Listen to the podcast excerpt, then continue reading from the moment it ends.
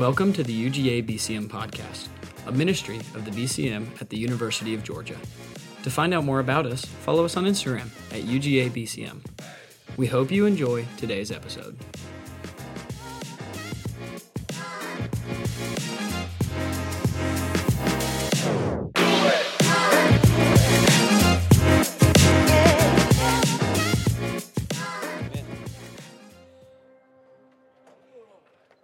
How'd spring break go? Woo! That y'all scared me with that. I guess that means it went good, right? Yeah. Yeah, yeah. Some of y'all made it back, right? Some of y'all made it back. Hey, I want you to know there was a lot of different ministries that did a lot of different spring break trips over spring break, and I got to tell you, I'm proud to know that I led a spring break trip and a BCM trip that uh, did not have any layovers, did not have any delays, and got back on time. Isn't that good? Yeah. That fell really flat. I'm sorry. Y'all be praying for a few of our students that stayed in airports for like 60 hours. We'll just say that. Good gracious. I feel bad for those folks, like for real. Y'all just, uh, y'all give Scout and Eli a hard time next time you see them. That's all I'll say. Right? Where are they at? Bunch of bums. I'm just kidding. Scout and Eli, I hope y'all listen to this podcast. Y'all need to start the podcast like before I say all this. Y'all got it this week? We love you. We're praying for you. All right, we're lo- we love you and we're praying for you. And we're, we're, we're sorry that you experienced what you experienced in the airport in Fort Lauderdale. So, anyways, with that in mind, uh, go ahead, take your Bibles, turn to Matthew chapter 6, verse 1 through verse 18. As you're turning to Matthew chapter 6, verse 1 through verse 18, uh, let me also bring your attention to the fact that it is, it is spring break is over, but we are now, it, is not the end of the year, right? It is easy to go, spring break is over, it's the end of the year, we don't do anything else. But we've got a lot more to do, and we've got a lot more to do fast. And so I want to make sure that I, I hit on a couple of those things just very quickly if I can. Um, I guess not this weekend, but next weekend, uh, we have something that they call like Christmas or something like that around here. Isn't that right? Yeah? What's that thing called? It's redefined. It's our women's ministry event that happens each semester, and it's going to be amazing. It's at First Baptist Watkinsville. Men, we're not leaving you out, okay? We are that weekend. But this Friday, we have a men's ministry event. Uh, we have a licensed Christian therapist. We'll keep it at that. Uh, that is coming to speak to our men. Um, and uh, yeah, just read the screen. All right. And so Friday we'll have food at six, I believe. Isn't that right? Yeah. And then we'll have a really fun talk. All right. And so uh, you want to make sure that you're part of that. All right. Um, and then uh, Monday night, I'm really excited about Monday night. We're going to be at Tate. Our band is going to be leading in worship at Tate. And we have the privilege of having JD Greear with us. Um, some people have said, Who is J.D. Greear? Well, let me tell you who J.D. Greear is. J.D. Greear is the pastor of Summit Church. It's one of our Baptist churches. They have 12 campuses in the Raleigh Durham area um, and all around that area. Um, in, in 2018, the Gospel Coalition wrote an article about Summit Church, and uh, in 2018, they celebrated sending out their 1,000th 1, missionary in the 15 previous years. At that point, they had planted more than 40 churches in the United States and more than 200 overseas. Uh, in 2017, the church plants in the United States surpassed the attendance of those 12 campuses uh, in Raleigh Durham, and that is unheard of for that to take place, where the church plants are actually running more combined than the mother church is. And then, what I will also tell you is this um, Summit Church sends seven times more international missionaries than any other Southern Baptist church in the United States of America. That is insane. Seven times more. And so uh, J.D. Greear's written a whole bunch of books. He wrote Above All. He wrote a book that was famous for a while called Quit Asking Jesus Into Your Heart, um, which was basically about actually having assurance in your salvation um, and not being that kid that gets saved every single summer at camp. Y'all know what I'm talking about, right? Um, he's, uh, he's written a, a, book called Gospel, which explains truly what the gospel is and how it can, can just completely uh, change your life. Uh, he's written a book um, also called uh, Gaining by Losing, uh, which really emphasizes the DNA of their church, which is that um, your church actually gains by sending people out. It gains by sending people out. They have a goal right now that by the year 2038, they will have missionaries and have impacted 100 countries around the world. That's their goal by 2038. Um, there's nobody better that I know of at mobilizing students and college students and church members for the gospel and for the international mission field and for church planting than JD. And so we've asked him here for that very specific reason. That very specific reason. Um, because J.D. Greear is well known in the Southern Baptist Convention, sometimes people like to, to, to argue about different ideas and personalities and so forth. And I, and I can tell you this um, I don't really care about all that. I do care about the stuff that matters, don't get me wrong. But I don't care about all that because what I do care about is the fact that on Monday night, uh, we have who I regard as the best sender that is out there in the church world at sending and mobilizing his people for international missions and national missions or stateside missions. And so we've asked him to come. Our churches are all coming together on this. Uh, Adam Tarver guaranteed me that we would see at least 125 Prince Avenue students that would be at this thing. Um, and so if you're a Prince student, you better take that challenge. All right, I'm just telling you. Uh, the rest of you, get your church buddies here. Uh, don't let Prince outdo you. You know what I'm saying? Right? And so you get them here. Uh, it's going to be a tremendous night. If you have any, any, any, any inkling at all about missions, you don't want to miss it. The IMB is going to be here and have a table. Uh, the North American Mission Board is going to be here and have a table as well. And I'm just, I'm looking forward to it. Uh, if there is anything that we do this semester that can impact not just now on our campus, but impact how we function as a ministry when it comes to missions and ministering to this campus. And not only that, but mobilizing students to impact more than just the University of Georgia, but impact our country for the gospel, to impact the world for the gospel. This next Monday night could be that night. So do not miss this next Monday night. You got that? All right. And so it's going to be extremely important that you are there. If you have a test, just skip it. I just told you that, literally. All right. Don't skip a test. Pray that we don't have any tests. What I will tell you is this do not use studying as an excuse to miss Monday night. Prioritize your life now for this next week. You need to look at your calendar when you leave here tonight and you need to say, What does my next Monday look like? And you need to prioritize to make sure that you're at Tate at 8 o'clock. Probably a little before that because sometimes parking in that parking deck deck's pain in the butt. All right? So prioritize that now so that you can give yourself two hours on Monday night. All right? Take a break from whatever you got going on. You give yourself those two hours. And I want to challenge you to bring somebody with you. This is an event that if you've got buddies in Cru, you've got buddies in other ministries, and they and they truly love the gospel, this is an event they need to be at. This is an event that they need to be at. And so we've been working on this for a while, and I'm excited about Monday night. So that's going on on Monday night as well. Um, now, can you tell how important that is to me? Can you? Yeah? You can at all, right? Yes, you can. So let's make sure that we show up and show out. Now, Matthew chapter 6, verse 1 through 18. Let's get caught up real quick. We're right here in the middle of the Sermon on the Mount, right? And uh, we just got through right before spring break talking about righteous relationships. And uh, it, it, was a great time had by all of us as we basically looked at the fact that uh, what Jesus does there is he says, here's how you ought to treat everybody, and here's how you ought to function in the world. Uh, and he says, here's the standard that the law has set. And that's not even good enough because the standard is really higher. And then we're left with this oh, and go and be perfect. And so we left ourselves with this situation that ultimately none of us are perfect. None of us can meet that standard. It doesn't mean we don't try to live righteously. It doesn't mean that we don't try to live holy. But the reality is, is that none of us can meet that standard. And so it's a very good thing that at the end of this sermon, which we will eventually get to, and I'll preach an entire sermon on the end of this sermon, and that is, is that Jesus does tell us that's why we must build our house upon the rock, right? And have Him as our firm foundation. And so ultimately, though, uh, we know that without Jesus, we are hopeless because none of us can meet that standard. Now, this week, what we're going to do is we're going to look at chapter 6, verse 1 through verse 18.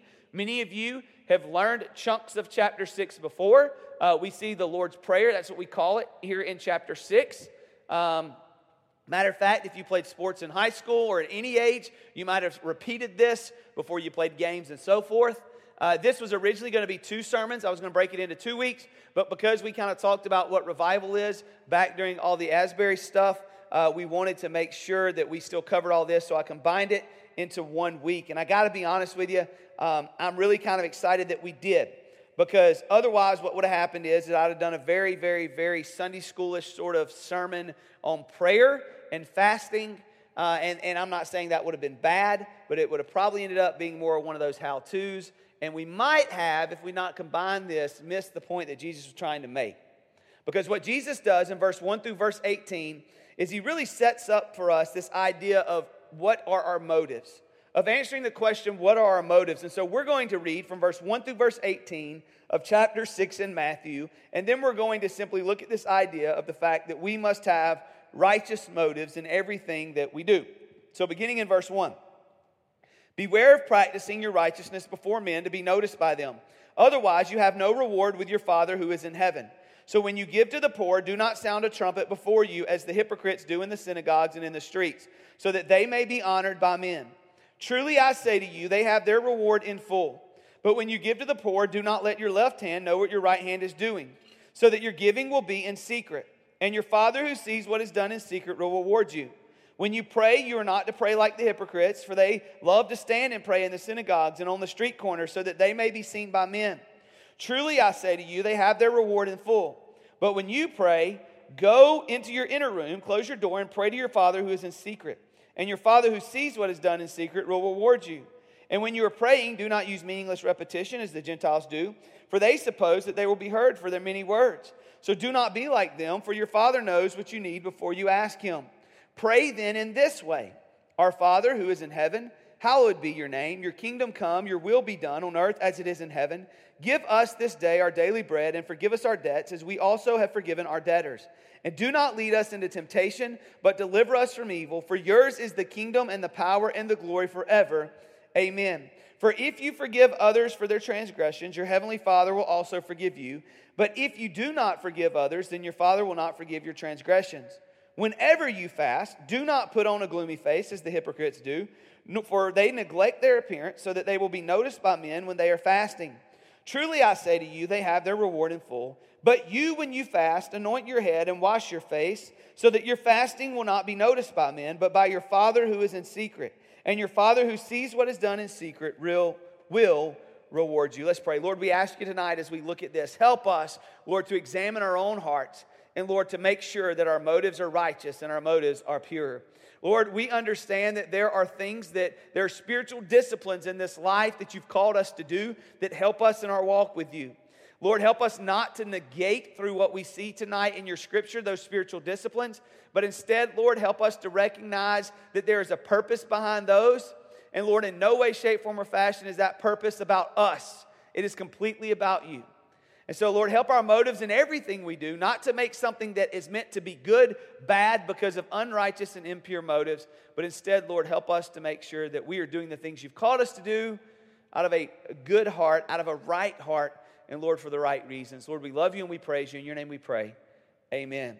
So, here, once again, Jesus is flipping things upside down with this sermon. He's actually, in a lot of ways, calling out the Pharisees uh, for their motives. If there was ever a passage to read and see where uh, religious activities are going to fall short when it comes to pleasing God, this is the place to look. Because here we really see ultimately three spiritual disciplines that Jesus uses to make his point and that point is that it's not about rituals, it's not about actions, it's not about what we do, but ultimately it is about the motives of the heart. And so, the first three things I want you to see is that in verse 1 through verse 4, Jesus is going to give us this example of giving. Then in verse 5 through verse 15, he's going to talk about prayer. And then in verse 16 through verse 18, he's going to talk about fasting. Throw those up there if you haven't. I think that's the next slide. There you go. Spiritual disciplines question our motives. Giving, prayer, and fasting. So let me ask you a question very quickly Is it a bad thing to give to the poor? Is it? No. Is it a bad thing to serve those who are underprivileged? No, it's not. Is it a bad thing to pray? No. Is it a bad thing to pray privately? Is it a bad thing to pray corporately? No. Is it a bad thing to fast? No, absolutely not. Can giving to the poor strengthen your faith? Absolutely. Can giving to the local church or to other ministries that then support those ministries to the poor, can it strengthen your faith? 100%. Absolutely. Can it set your heart in a place in which you begin to trust God with things and hold things with open hands? 100%. Absolutely. Can prayer ultimately change your life? 100%. Yes, it can. Can it align you with the will of God? Yes, it can. Does the Bible promise us that the faithful, fervent prayer of a righteous man avails much? Yes, it does. Is prayer a bad thing? Absolutely not. Prayer is a good thing. You should be praying right? If you walk out of here tonight and you say, well, this means I should never give, I should never help anybody, or this means that I should only pray in my closet by myself at my house, you've missed the point. You got it? If you walk out of here today and you say, I should never fast, you've missed the point. Now, we don't hear a lot about fasting today, right? I think that's partly because we live in the United States of America and we like to eat a lot, right? And so fasting becomes difficult for many of us. But if but can fasting help you to focus your attention on God? 100%. Can it help you to understand what it means to give something up and instead to give that time to God? Yes. By the way, I would add if you are in the process of fasting or whatever and all you're doing is fasting for the sake of fasting to say you're fasting, that's not the point. The point is is that during that time in which you fast, whatever you're giving up, you then devote that to guess who? To God right? So instead of eating, we pray. You, you, see what I'm saying?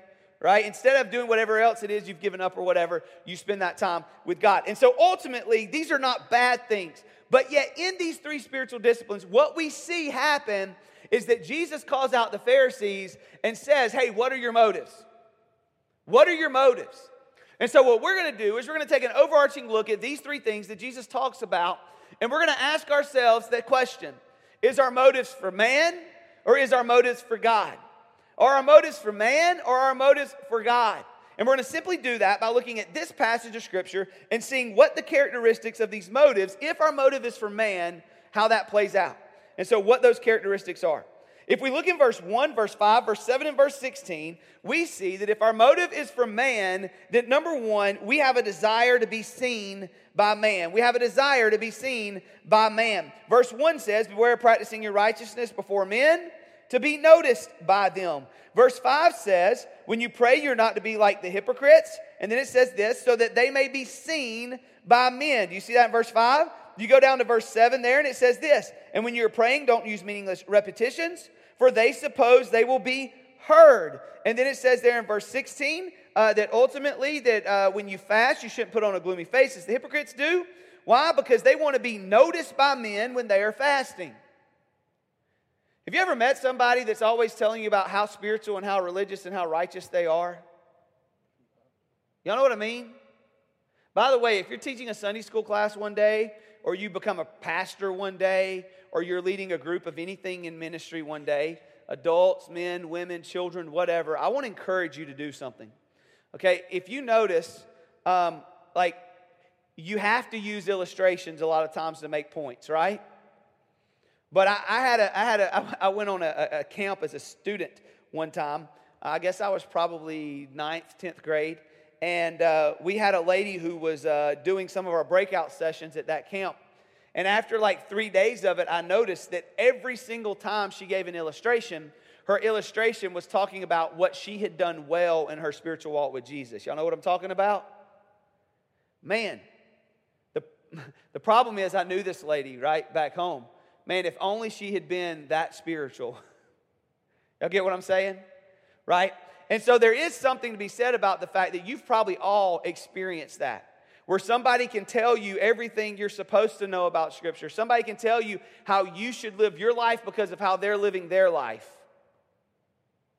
And so, inherently in this, I, I, now I do want to say this. Sometimes that's just people not understanding or, or not having social cues and so forth, right? And understanding social cues. I don't want to say everybody that does that it has the wrong motives, but I will tell you this. You, it does matter what people think about your motives. It really does. And so ultimately, what I would say is that's not the best practice to use. Now, if you want to use illustrations of yourself to make fun of yourself, that's great, right? But that's not the best practice to use. And many of you are going to end up being Sunday school teachers, and many of you are going to end up leading small groups, and many of you are going to end up doing all these other things. And so I would even tell our dog pack leaders that are in the room tonight if every single time you use an example or an illustration, it, it sort of sets you as being sort of, even if it's not intentional, as sort of greater than the rest of the group, stop it. Start finding other illustrations. All right? Ask somebody else in the room to give the examples, etc. All right? And so why? Because ultimately, we need to ask or, or check our, our, our motives and what we see is that if your motives are for man, that if we're not careful, what will happen is, is that we will do things so that we are seen by man in a certain way. We will sound a trumpet. We will stand and pray. We will fast and neglect appearances, literally walking around looking sad, making sure everybody knows how sad, upset, and how hungry we really are. What's really uh, scary when you think about this whole idea of fasting is that realistically, um, they were only required to fast on the Day of Atonement once a year. But the Pharisees, just to make sure everybody knew they were a little more super spiritual than everybody else, fasted every Monday and Thursday. Every Monday and Thursday. They must have stayed pretty thin. That's all I'm saying, right? They fasted every Monday and Thursday. Why? Because the Day of Atonement wasn't enough. They took something that was good, they made it about themselves, because they had a desire to be seen by man. Not only that, but notice in verse 2, verse 5, and verse 16. Notice what Jesus says. This is a great warning. If you just read this out of context, you go, well, that sounds good to me. But in verse 2, verse 5, and verse 16, Jesus says that their reward is in full. He says, Truly I say to you, they have their reward in full. In verse 5, he says, Truly I say to you, they have their reward in full. In verse 16, he says, Truly I say to you, they have their reward in full. What does that mean? Well, I'll tell you what it means. It's really scary when you think about it. Jesus just calls these guys out and says, Hey, if you're doing all this stuff for man, if you're doing all this stuff that you just want to be seen, he says, if you're going to pray, don't do it so everybody can hear you. Don't use all these repetitions, right? Just so everybody can hear you. He actually calls that babbling. Like you can take what he says there about the meaningless repetitions, and it's where we get the word like babbling from, right? Literally, y'all, y'all know the Tower of Babel, right? All right, y'all know. And, and, so ultimately, out of the Tower of Babel, people get spread about, and, and what do they speak in now? Different what? Languages, right? All across the world, different languages, right? And so we know we hear the word like somebody's babbling today. It's like we think we think of we think of what like you, you don't understand what they're saying because you're like blah blah blah blah blah blah blah blah, right? Just running their mouth, right? And so here, what we see is is that is that Jesus says, look, if you're praying and you're just doing these meaningless repetitions, nobody even knows what you're talking about, dude. If you're just standing up, making sure you're in public so everybody can hear you, and you're using all these big famous words, nobody even knows what you're talking about. Right? And, and then he says what? He says, if you walk around fasting in your side, nobody knows what you're talking about. But he says this. This is interesting. He says they get their reward in full. What is their reward? Does their reward last? You know what their reward is? Exactly what they desired. Everybody sees them. Everybody sees them. They do what they do so that everybody sees them. Their motive is they want man to look upon them and go, look how good and awesome they are. And as a result of that, Jesus says, yeah, they got their reward. If their reward in full is just what they desired, that everybody sees them, what are they missing? They're missing what's greater, aren't they? They're missing a heavenly reward, aren't they?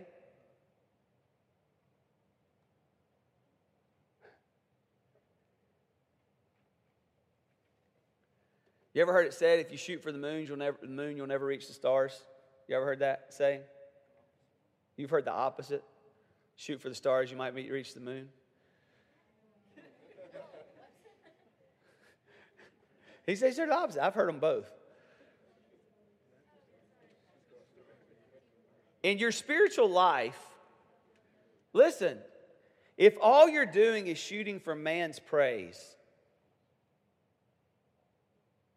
you're going to miss what God desires for you. Because man's praise is empty. It's easy to get that full reward.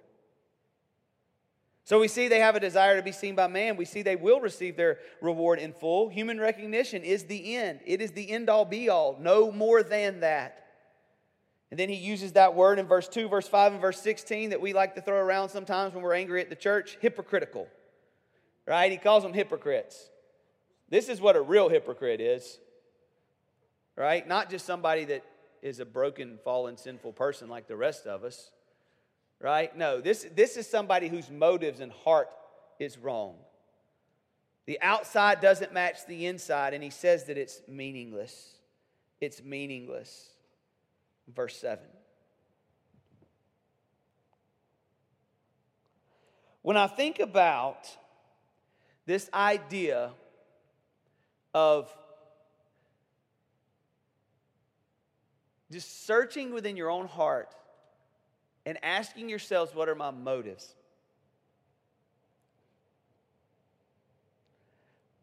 I realize wholeheartedly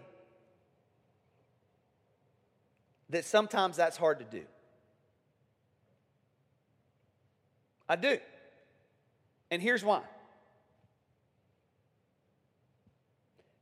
Because most human beings on the face of this earth enjoy being liked.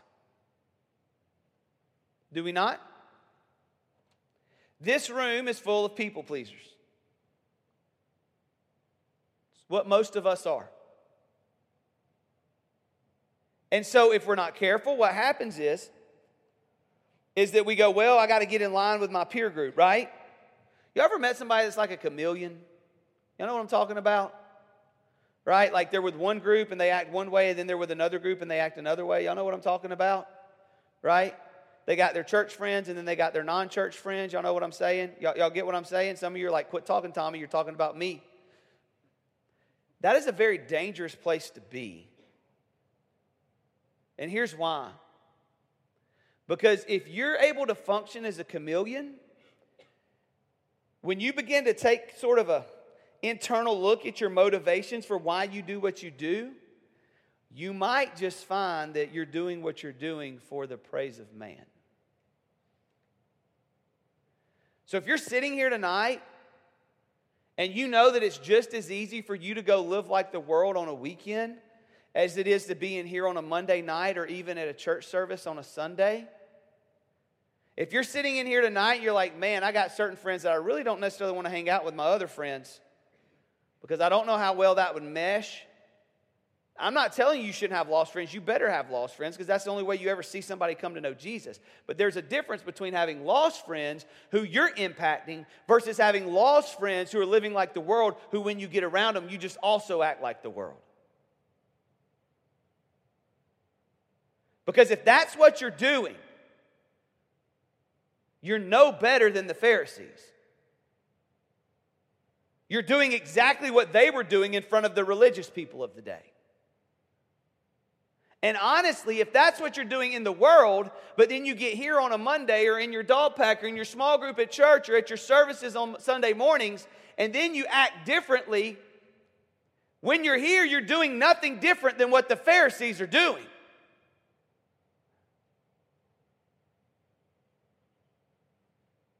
got really quiet.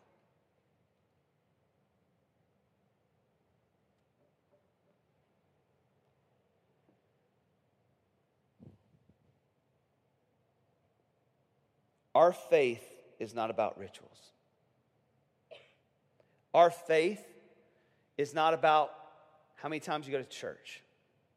Our faith is not about how you pray or, or how many times you pray. Our faith is not about, look, I, will never forget when my dad was pastoring in Columbus. He told me one time that there was this guy that would send checks to the church. Didn't live in Columbus, but he would send checks to the church. And my dad never saw what people gave, but this would always be like in an envelope that would come to the office. Y'all get what I'm saying? Right? This dude had never like really stepped foot in the door, but man, he was sending his check. Now, we, we didn't send it back. I'm sure my dad used it for ministry, right? But sending that tithe wasn't going to get that man into heaven. Do you see what I'm saying? There's story after story after story, particularly in the South and communities, where you would have important figures within cities and towns and counties who would go to whatever the main church in that city, town, and county was. Why? Because they had to keep up appearances, right? Do you see what I'm saying? And we're quick to go, yeah, look at them. They shouldn't do that. But when you take a little bit of an inventory of your own heart, I just want you to answer the question Do I do what I do, whether it's good or bad, just because I want to be liked? Just because I want to please others? Just because I want people to look at me a certain way? Do you do it for man? So, what's the opposite? Well, the opposite is that you do it for God. See, notice what he says. He says you should give in secret, you should pray in your inner room. Again, this isn't saying corporate prayer is bad, but, but it's saying that, look, if, if you pray corporately for the simple fact that you want people to hear you pray, and you want them to know how many thous you can use and big words you can use in the King James Version of the Bible, come on. Pretty sure God didn't speak Old English, anyways, right? I think he speaks all languages, I would assume. But I mean, like, Jesus didn't speak Old English, right? Don't promote your fasting. You know, nobody should really know if you're fasting. Y'all know that? I love this time of year because it's like Lent, right? Yeah. My favorite thing is like the first day of Lent when everybody goes on social media and says what they're going to give up. Like, good for you! I'm an evangelical Southern Baptist. I ain't giving up anything. Jesus died and rose from the grave three days later, so I wouldn't have to. That's what I say. That's a joke. But I mean, seriously, like, dude, come on. The Lord's Prayer. Notice what Jesus does here. Jesus says, quit having your meaningless repetition. Boy, this is a this is whoo, this is a tough one. Because when you're a little kid, like you're teaching little kids to pray, like what do they all do? they like repeat themselves, right? I have four children right? And I can tell you, like when Reese prays at night to go to bed, I can, I can assure you what about 90% of what she's going to pray is going to be. Y'all know what I'm talking about? Every once in a while, I say, hey, just talk to God. I am, Daddy. And I get it. To her, it's important that we wake up the next morning and that we have a good night's sleep and that we have a good day tomorrow. Like, you know, you know what I'm saying, right? That's important to her. So I'm not telling her to quit praying those things. I, I want her to wake up the next morning too, right? Like, I'm not telling her to quit praying those things. But what I am saying is, it's like if we're not careful, because that's what we're taught when we're little, right? We pray when we go to bed, and we pray about 90% of the same prayer before we go to bed, and then we pray before we eat, and we pray about 90% of the same prayer before we eat, right?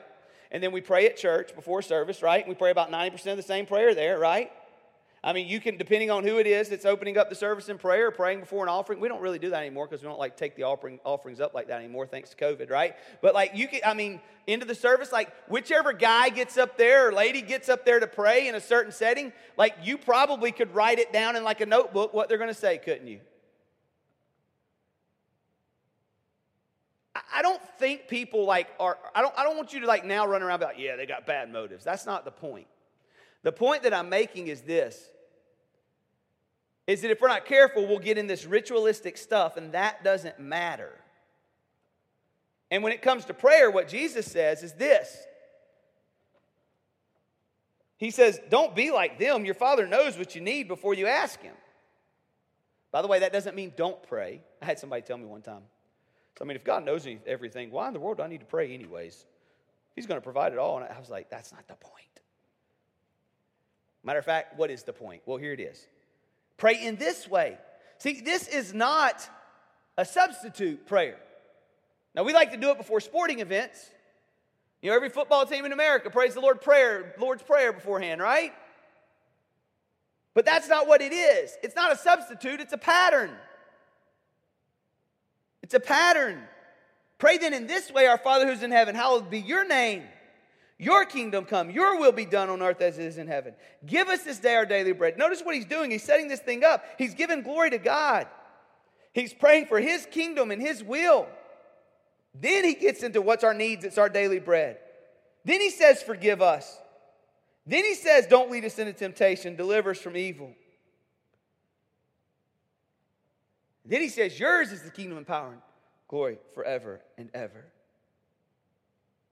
One theologian said it this way He said, The purpose of the Lord's Prayer is to glorify God's name and to ask for help to accomplish His will on earth. This is the purpose of all prayer. This prayer begins with God's interest, not ours. God's name, God's kingdom, God's will. We should not ask God for anything that will dishonor His name, delay His kingdom, or disturb His will on earth. When's the last time you prayed that way? Man, you want to reveal motives in someone's life?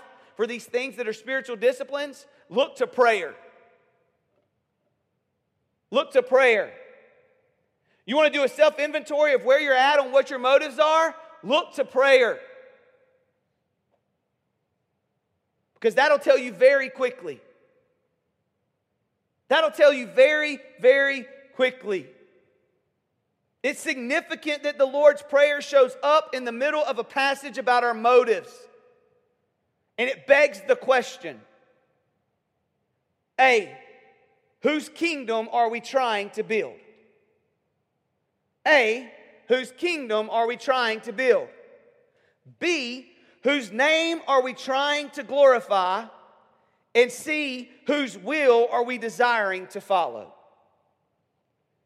So here's where this finishes tonight. Y'all are like, man, the clock ain't even hit zero. But you front people, look around, turn around, turn around right now, turn around. Look at that clock right there. Y'all see that? I got four minutes and 47 seconds and I'm done. Isn't that crazy? Yeah. I'm a Baptist. I got to close still. Hold tight. Look. What I want you to do tonight is this. I don't want you to try to stop doing the things that you're doing that help you grow in your faith. I don't want you to say, oh, well, I'm, I'm just not going to do anything anymore that's related to church or praying or anything. That's dumb. That's not what I'm saying. But what I do want you to do is to look at this verse 1 through verse 18 and to literally ask yourself these three questions. Because the answer to these three questions will tell you whether or not what you're doing is for man or what you're doing is for God. And by the way, this ought to be really, really easy to understand. Is Jesus telling us to do everything in secret? Is that the point of what he's saying? No. If you did everything in secret, you couldn't fulfill the Great Commission. He's not telling you to do everything in secret. But what he is telling you to do is this quit bragging about how spiritually disciplined you are. Because when you do that, what you're doing is you're bragging in such a way because you're playing for the name on the back of the jersey instead of the name on the front of the jersey. Does that make sense what I'm saying? Live your life for Jesus, not for you. This ought to be really easy to understand. We're the University of Georgia. When you go to a basketball game, well, we can't say that anymore. Okay, when you go to a baseball game, sorry, did I say that? It was funny, wasn't it? It's bad when I laugh at my own self. When you go to a baseball game, when you go to any other sporting event, at some point during that game, there's going to be a video that's played that's going to ask everybody in the stands to commit to give their money into this one big pot. And out of that big pot, it's that collective thing. Y'all know what I'm talking about? And it's used for this thing called name, image, and likeness. NIL. Y'all know what I mean? Do y'all know what's happened across the landscape of Division One athletics, especially football these days? Players are going to the highest bidder, aren't they? Who gives you the most money?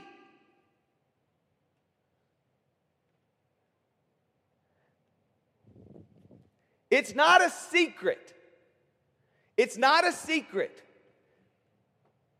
that not just here at the University of Georgia, but across the SEC, there have been literally starters. Starters. Not guys like it used to be that were like fifth year seniors that never got to play and said, I'm going to transfer as a grad transfer. No, starters, sophomores, juniors, freshmen, starters. And you know what happens? Yeah, they're not supposed to meddle. That's what they say. But somebody comes calling, or somebody tells somebody else to let them know. And the next thing you know, the season ends, and you go, Where did they go? Why are they going to this state? Why are they going to that state? I'm trying not to use any states in particular, okay? Because this is going to be on a podcast. But you understand what I mean? It's to the highest bidder. Do you know why? Because money entered into the picture. And when money entered into the picture, it became about guess what? Not just money, but themselves. Name, image, likeness is exactly what it means. It's about their name, their image, and their likeness. You got to ask yourself the question kid comes to University of Georgia now. Is he coming? Because he really loves the University of Georgia and he wants to play for the University of Georgia? Or is he coming because he feels like that that can help his NIL the most? Now, this has nothing to do with some political statement about NIL. What it has everything to do with is this we act the same stinking way about our relationship with Jesus if we're not careful. Because we will live our life worried about our own name, image, and likeness. When what we ought to be doing is identifying in Jesus' name, image, and likeness. Do you hear me? And what we ought to be doing, instead of having our motives be about how does this make me look, what's the easiest way for me to do what I think God wants me to do, right? What's going to lead to my most comfortable life, right? What we ought to be doing is answering these questions by saying, whose kingdom are we trying to build? Tommy's or God's? We ought to say God's. Whose name are we trying to glorify? Tommy's or God's? The BCM's or God's? Your local church or Jesus' name? Which one are you lifting up? And whose will are we desiring to follow? Mine, yours, or Jesus's? We need to quit acting like a bunch of greedy athletes who are just chasing the latest NIL deals for their own name, image, and likeness. And instead, we need to surrender to the will of God in our lives. We don't throw away all these spiritual disciplines, but we do consistently and constantly look back at our lives and we need to ask ourselves the questions Why am I doing this? Why am I doing this? Let me get real personal for just a second. Y'all know me. I hate losing. I love winning. I am extremely task driven. It's my personality. And I'm leading a ministry at the University of Georgia. If I'm not careful, I'll find myself very quickly in a place where I'll say, I'm trying to build, at the best, BCM's kingdom, at the worst, Tommy's kingdom. If I'm not careful, I'll say, I'm trying to glorify, at the best, BCM's name, at the worst, Tommy's name. If I'm not careful, I'll say, This is what I want our ministry to be. For those of you going into ministry, you better guard against that. Those you going into missions, you better guard against that. Because it ain't about us. See, that's the trap the Pharisees had fallen into.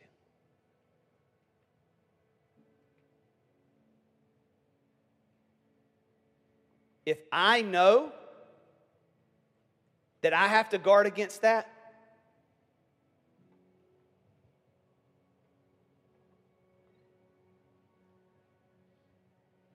then I know you have to guard against it in your own personal life as well.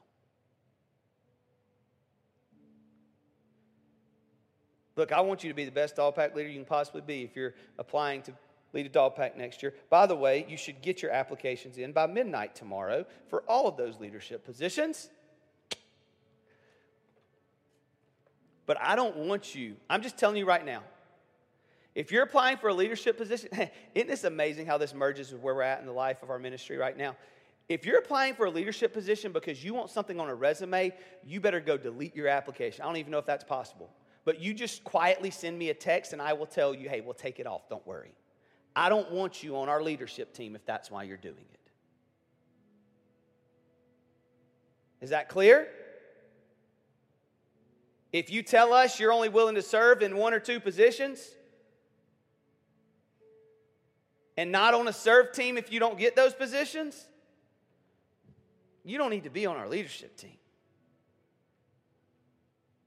Before you hit submit by midnight tomorrow night, and I know most of you will do it at 11:55 or 11:59.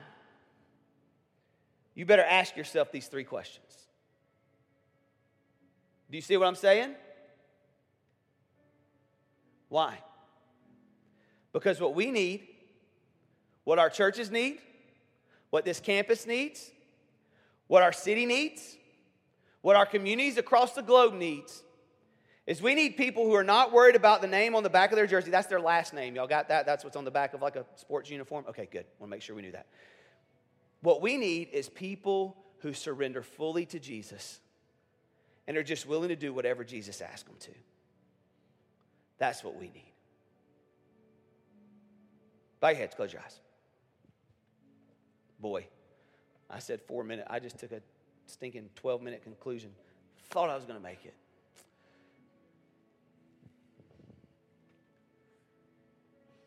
Right now, with your heads bowed, heads bowed eyes closed, I want you to ask those three questions, just within your own heart and life. Whose kingdom are you trying to build? Whose name are you trying to glorify? And whose will are you desiring to follow? if Jesus is not the answer to any of those, just even a single one of those, in anything you're doing that's ministry or service related, then I'm going to be honest with you. When we begin to sing, instead of singing, you just need to pray. And you just need to say, God, I'm sorry. And you just need to ask Him to break your heart, to break your will, to break your spirit. And then there may be one of you in here tonight that says, Tommy, none of this really made much sense to me because I'm not following Jesus. Well, that's a problem too. We can get that right. Because if you're in here and you've never given your heart and life to Jesus, you've never truly become a follower of Him. The Bible tells us we've all sinned and fallen short of God's glory. But the Bible tells us that Jesus Christ came this earth. He lived a perfect life. He died for us so that He could be the sacrifice of our sin and then he rose three days later. And the Bible tells us if we believe in our heart and confess with our mouth that Jesus is Lord, the Bible says that we will be saved. Because with the heart we believe to righteousness, and with the mouth confession is made to salvation. So if you're sitting in here tonight and you say, Tommy, I've never followed God's will in my life because I'm not one of His. But you know what? Even in the midst of this crazy sermon that you preach to Christians, I know I need to know Jesus. Then what I want to give you the opportunity to do is right now to call out to Him and ask Him to save you. You say, How do I do that? Well, exactly like I just said. You confess to Him that you're a sinner, and you confess to Him that you know that He is Lord and that He is Savior and He died for you and rose three days later, and you confess to Him and ask Him to forgive you of your sin and to save you. And He will. So maybe that's what you need to do just in these next moments. Maybe you're here and you're like, Tommy, I, I just need need to talk about. Well, that's good because we got cards in your seats. You can grab one of those, you can write us a note. Maybe you just need to share with us that you've given your life to Christ tonight. Maybe you've got something else you're asking us to pray for you about. But we're going to stand and we're going to sing right after I pray for us. And what I just want to encourage you to do is simply this quit playing for your name and play for the name of Jesus.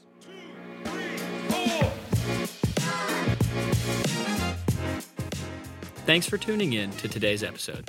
If you enjoyed this week's message, share it with a friend. To stay up to date with us, follow us on Instagram at UGABCM. We hope to see you next Monday night at Gathering.